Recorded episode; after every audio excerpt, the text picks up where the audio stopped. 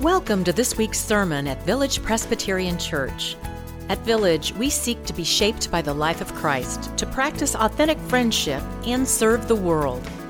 You're invited to join us at either our Mission Campus or our Antioch campus. For now, we hope you hear a word for your own life in this sermon.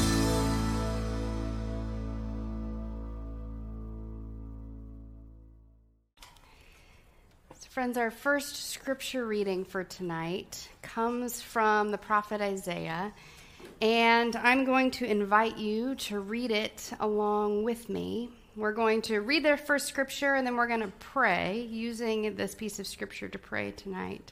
So the words are going to be on, our, on your screen. Let us read all together. Thus says the Lord, who makes a way in the sea a path in the mighty waters, who brings out chariot and horse, army and warrior. They lie down, they cannot rise. They are extinguished, quenched like a wick. Do not remember the former things, or consider the things of old.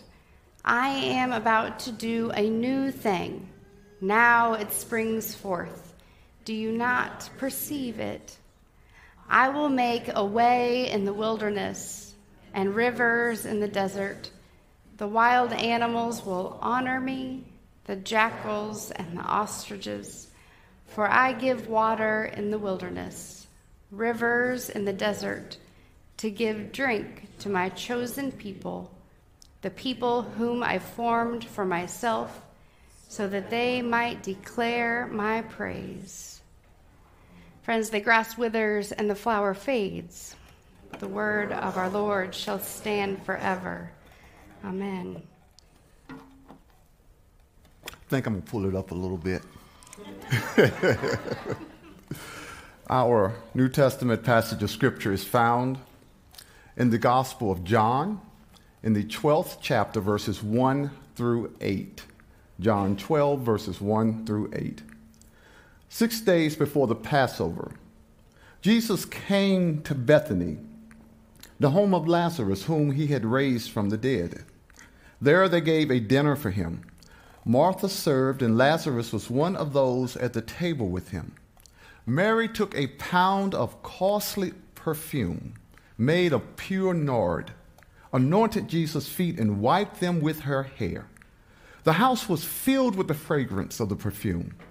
But Judas Iscariot, one of the disciples, the one who was about to betray him, said, Why was this perfume not sold for 300 denarii and the money given to the poor? He said this not because he cared about the poor, but because he was a thief. He kept the common purse and used to steal what was put into it. Jesus said, Leave her alone. She bought it so that she might keep it, keep it for the day of my burial. You always have the poor with you, but you do not always have me. This is the word of God for the people of God. Thanks be to God. I just can't tell you how excited I am to be here with you tonight. This is different from the morning service.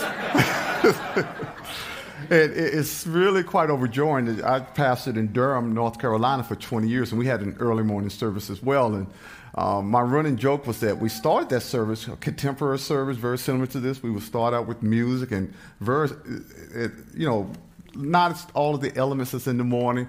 And the goal was to bring more young people into the church. 8 o'clock a.m. is not the best time to bring young people into the life of the church. So we had a service um, a lot like this one that was a mixture, generational mixture of young and old. And the seniors, I love it. I go to church at 8. I'm out by 9. I'm finished for the day.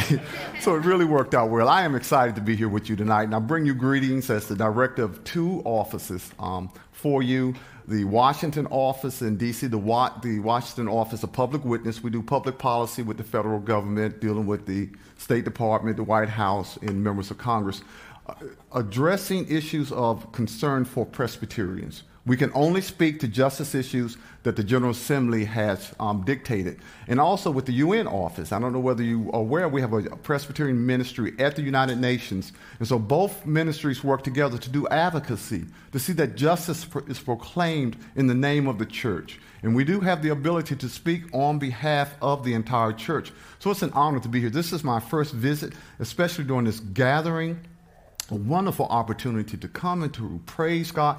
Isn't the music just wonderful? I mean, it's, it's so, so spirit filled. Now, I love a good organ and I love a good hymn, but this is my preference. Also, bring you greetings from my family. My wife, Shanita. We have two teenagers, an 18 year old daughter, Kayla, who desperately wanted to come. She wanted to come to Kansas City, but unfortunately, she had school on Friday. And my son, James, who is 17. And so while she's there with them, please pray for my wife, Shanita. and I want to say thank you to Hallie, to just your graciousness and for opening up this pulpit and for really being a colleague in ministry. I'm just so appreciative for your presence. We are going to examine uh, the verse, the passage that I read, John 12, verses 1 through 12. And this is 1 through 8. This is a passage that we're all familiar with. We've heard this story before how Jesus is in the home of Martha and her sister Mary is there and Lazarus are there. And Mary decides that she is going to anoint Jesus, as Hallie said during the um, children's sermon. But what she takes, she takes a pound of nard, which was an expensive perfume from India. It had to be imported into the, to, to Israel, and it cost a laborer a year's wage. It was extremely expensive. And she stands at the feet of Jesus. We know they didn't sit at the table as we did, they would recline on the floor, so his feet were accessible, and she pours it on his feet. And the ex- excess, she takes her hair and wipes it off a wonderful, wonderful testimony to how she feels about Jesus. And Judas, who was there, Judas criticizes her. He said, This money could have been used. She could, she could have taken that perfume, sold it, given the money to the poor. But the writer John says he was not really int- eh, eh, thinking about the poor, he was stealing from the purse. And Jesus rebukes him and says, Leave her alone. What she has done is to prepare me for my burial because in his mind, he's thinking ahead. He's only six days from his crucifixion. And so we have this story that's told in all four Gospels. It's one of the few. All of them tell a version of the story. In two of them, however, um, the perfume is poured over his head. Um, and the, um, he's in the home of Simon the leper or Simon the Pharisee. But the story basically is the same, and the response of Jesus is the same. As a matter of fact, in Luke, he says, What she has done is a beautiful thing for me. So, what I want to talk to you um, not too long about is the perspective of Jesus in this story. In the nine o'clock service, I talked about the perspective of Martha, how she was a homeowner. She was Martha was large and in charge. Martha didn't play around now. If Martha had a problem with you, she would let you know. And even Jesus, she, she told Jesus, Look, you need to tell Mary to come and help me. And when her brother died, she confronted Jesus and said, If you had been here like we called you, my brother would not have died. Um, talked at the 11 o'clock about Mary. Mary was a disciple of Christ. There's just no question about it. She sat at the feet of Jesus. She learned from Jesus. And that's really what motivated her in this story. She wanted to give something back to him. And so she anointed him as a king. She anointed him as her, her, her, her, Lord and Savior. And so she was a disciple. Now, Jesus, the image that he has of himself in this particular passage, only six days from the Passover, is of a fugitive. He is a fugitive. Now, this is not an image we normally associate with Jesus, but the chief priests and the Pharisees are looking for him. As a matter of fact, when you start in chapter 7, they began to make plans first to arrest him, but then his popularity grows so strong, the goal becomes to kill him. And they are talking about it openly. They're not hiding what they're trying to do. And word gets back to Jesus. And this is the tension that he is under as he is in their house. As a matter of fact, it's almost like he's hiding away because he's in this home in Bethany and he's doing what he can. He knows he has a mission. He's on his way to Jerusalem to his crucifixion. But right now, at this moment, he has a moment's rest with his friends. And these three individuals are his best friends in the world. Whenever he came to Bethany, he had somewhere to stay. Martha would take care of him. And so he's really, he, he's at ease, but again, behind him is this understanding that if the chief priests and the Pharisees find him, they are going to try to put him to death. Again, this is not an image we have of Christ. We usually have a, a Savior who's in control, a Savior who's in charge, who see able to raise people from the dead, who heal them of all of their iniquities, of their sin, and also of their um, disabilities. But here, he needs a friend. He needs someone to, to take care of him, to feed him, and to anoint him for the mission at hand. To be a fugitive, to be a disciple of Christ, there will be times when you will have to stand with Jesus. There will be times when you will be isolated. There are going to be times when even your family and friends are not going to understand why you spend so much time at church. Why every time I turn around you're talking about Jesus. And there is a societal cost to being a disciple of Jesus Christ. We are called to understand that, yes, it means that our sins are forgiven, that we are at peace with our God and with our world that Christ has come in order to comfort us, that no matter how much the wars wage around this world, in Ukraine, in the Sudan, in the Congo, in Ethiopia, in Syria, in Yemen, yet our relationship with God is secure. But also, there's something about being in a relationship with Jesus that causes us just a little unease that causes us to be disturbed by the suffering that people are experiencing in life, to be disturbed by racism, to be disturbed by poverty, to see that the things that are going on all around us, we just can't be at peace. And also, well, we're willing to step out and to take chances. We're willing to put at risk some of our friendships with people who give us ultimatums. If you don't stop talking to me about Jesus, I'm going to stop hanging around with you. There is a time when we are really called to make a decision how far we are willing to follow Christ. I'm reminded I was engaged with the Poor People's Campaign in the state of North Carolina, Reverend William Barber, um, before he became involved with the uh, well with the Moral Monday movement in North Carolina. Before he became involved with the Poor People's Campaign, it was basically um, we were um, people of faith primarily going out protesting um, against different issues that were going on with the state of North Carolina, especially because of the laws. I'm sure you heard about the bathroom law um, that came out of the state, voter suppression laws. And so we had a, a we had a, a, protest with the um, school board. And while we were there, we decided that we were going to stage a protest. But then they took Reverend Barber away and they told us, well, y'all stand over here, and when we come back, we will arrest you. So they took Reverend Barber to jail. They came back and said, oh, y'all can go home now. The show's over. And so we went into the city council meeting, um, a board of education meeting, and really decided to just kind of have a word of prayer and go home. But then something happened. Things kind of went awry, and they arrested um, a bunch of us. So while we were at jail, they didn't put us in general lockup they put us in the garage, which was really a statement of mercy on their part. They said, well, we're not going to, you, you're civil disobedience folk, you know, you're not really done anything too severe. And so they brought us water, had one deputy in, in particular who brought us water. He let us keep our cell phones. He um, was really quite gracious to us. And so then uh, he came back an hour later. He says, Well, I've got this manila envelope I need for everyone to put your cell phone because I got argued that, fussed at because I hadn't confiscated your phones. So we said, Well, we really don't want to get you in trouble because you have been so good to us. He says, Don't worry about it. He said, I don't work for them anyway. And it was a powerful statement to me that he was more in line, attuned, aligned with us than he was with his, his employers. He was saying to us that he was a person of faith as well because I had my collar on, so he, know that, he knew that we were out of the church. We are called to understand that in our lives today, that there is a risk to being a Christian.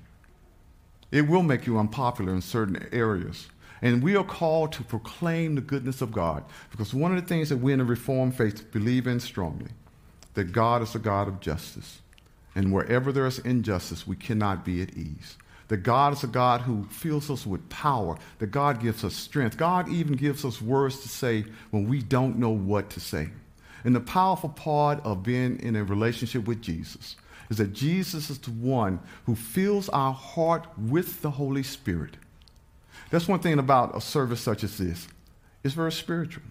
It is very spiritual. The music moves you. And that's really a part of the essence of our faith. We want to be moved. The question that I have as I look out upon all of your beautiful faces, what motivated you to come here tonight? And we know we all came basically for the same reason to have an experience with the risen Christ, to have an experience with Jesus Christ, who is indeed our personal Lord and Savior, because he has made a difference in our lives. He has helped us and given us insight and given us the knowledge that no matter what happens to us in life, that He is there. And there is indeed power in the name of Jesus. That when we call upon His name, there's something miraculous happen. Now, in, as Presbyterians, you know, we get a little nervous around the Holy Spirit. You know, we, we're not exactly running up and down the aisles. We're not shouting. We're not moving around. But even in our quiet response, the Spirit is moving. And I still remember as I would preach, I had a member who would sit um, right in the middle of this pew, pews on this side, and she always had a frown on her face. Every time I looked out there, and I was kind of worried that, well, maybe I'm saying something that's upsetting her, but she was listening intensely. She was having engaged, that was her way of engaging with me. And the Spirit moves in wonderful ways. For some of us, it makes us more passionate, it makes us more outspoken. For others of us, it causes us to sit and to listen. We're simply waiting for God to move. And that's why we follow a Savior who was indeed haunted. He was a fugitive, and in six days he will be nailed upon a cross. But thanks be to God, on Sunday, Resurrection Monday morning, he was raised from the dead. And therefore, the world this Easter will be proclaiming his name. All the world will be calling upon the name of Jesus Christ, saying, Glory be to God for what you have done. And the scriptures are true, for in the beginning was the Word, and the Word was with God, and the Word was God. And we're called to remember the teachings of Jesus, the teachings that have granted us salvation, that there is no greater love that anyone has than this than to be willing, a man or a woman, than to lay down your life for a friend. That the greatest love, the greatest commandment is to love the Lord your God with all of your heart, with all of your mind, with all of your soul, with everything that is within you, and to love your neighbor as you love yourself. We're called to understand that we're here to go out into this world and to transform this world into a likeness of the kingdom of God, where all are fed where all needs are met, where there are no people who are trying to find a home. There are no children who don't have a school where they are educated and all of their needs are met, where the family is not broken apart but brought back together again. Because there are people who know the Lord who are willing to take a message of redemption out into this world to fix a broken world. Glory be to God, what God has done. Glory be to God for what God is doing in our lives. Glory be to God for what God has done in this world in the name of Jesus Christ, our Lord and Savior. Amen.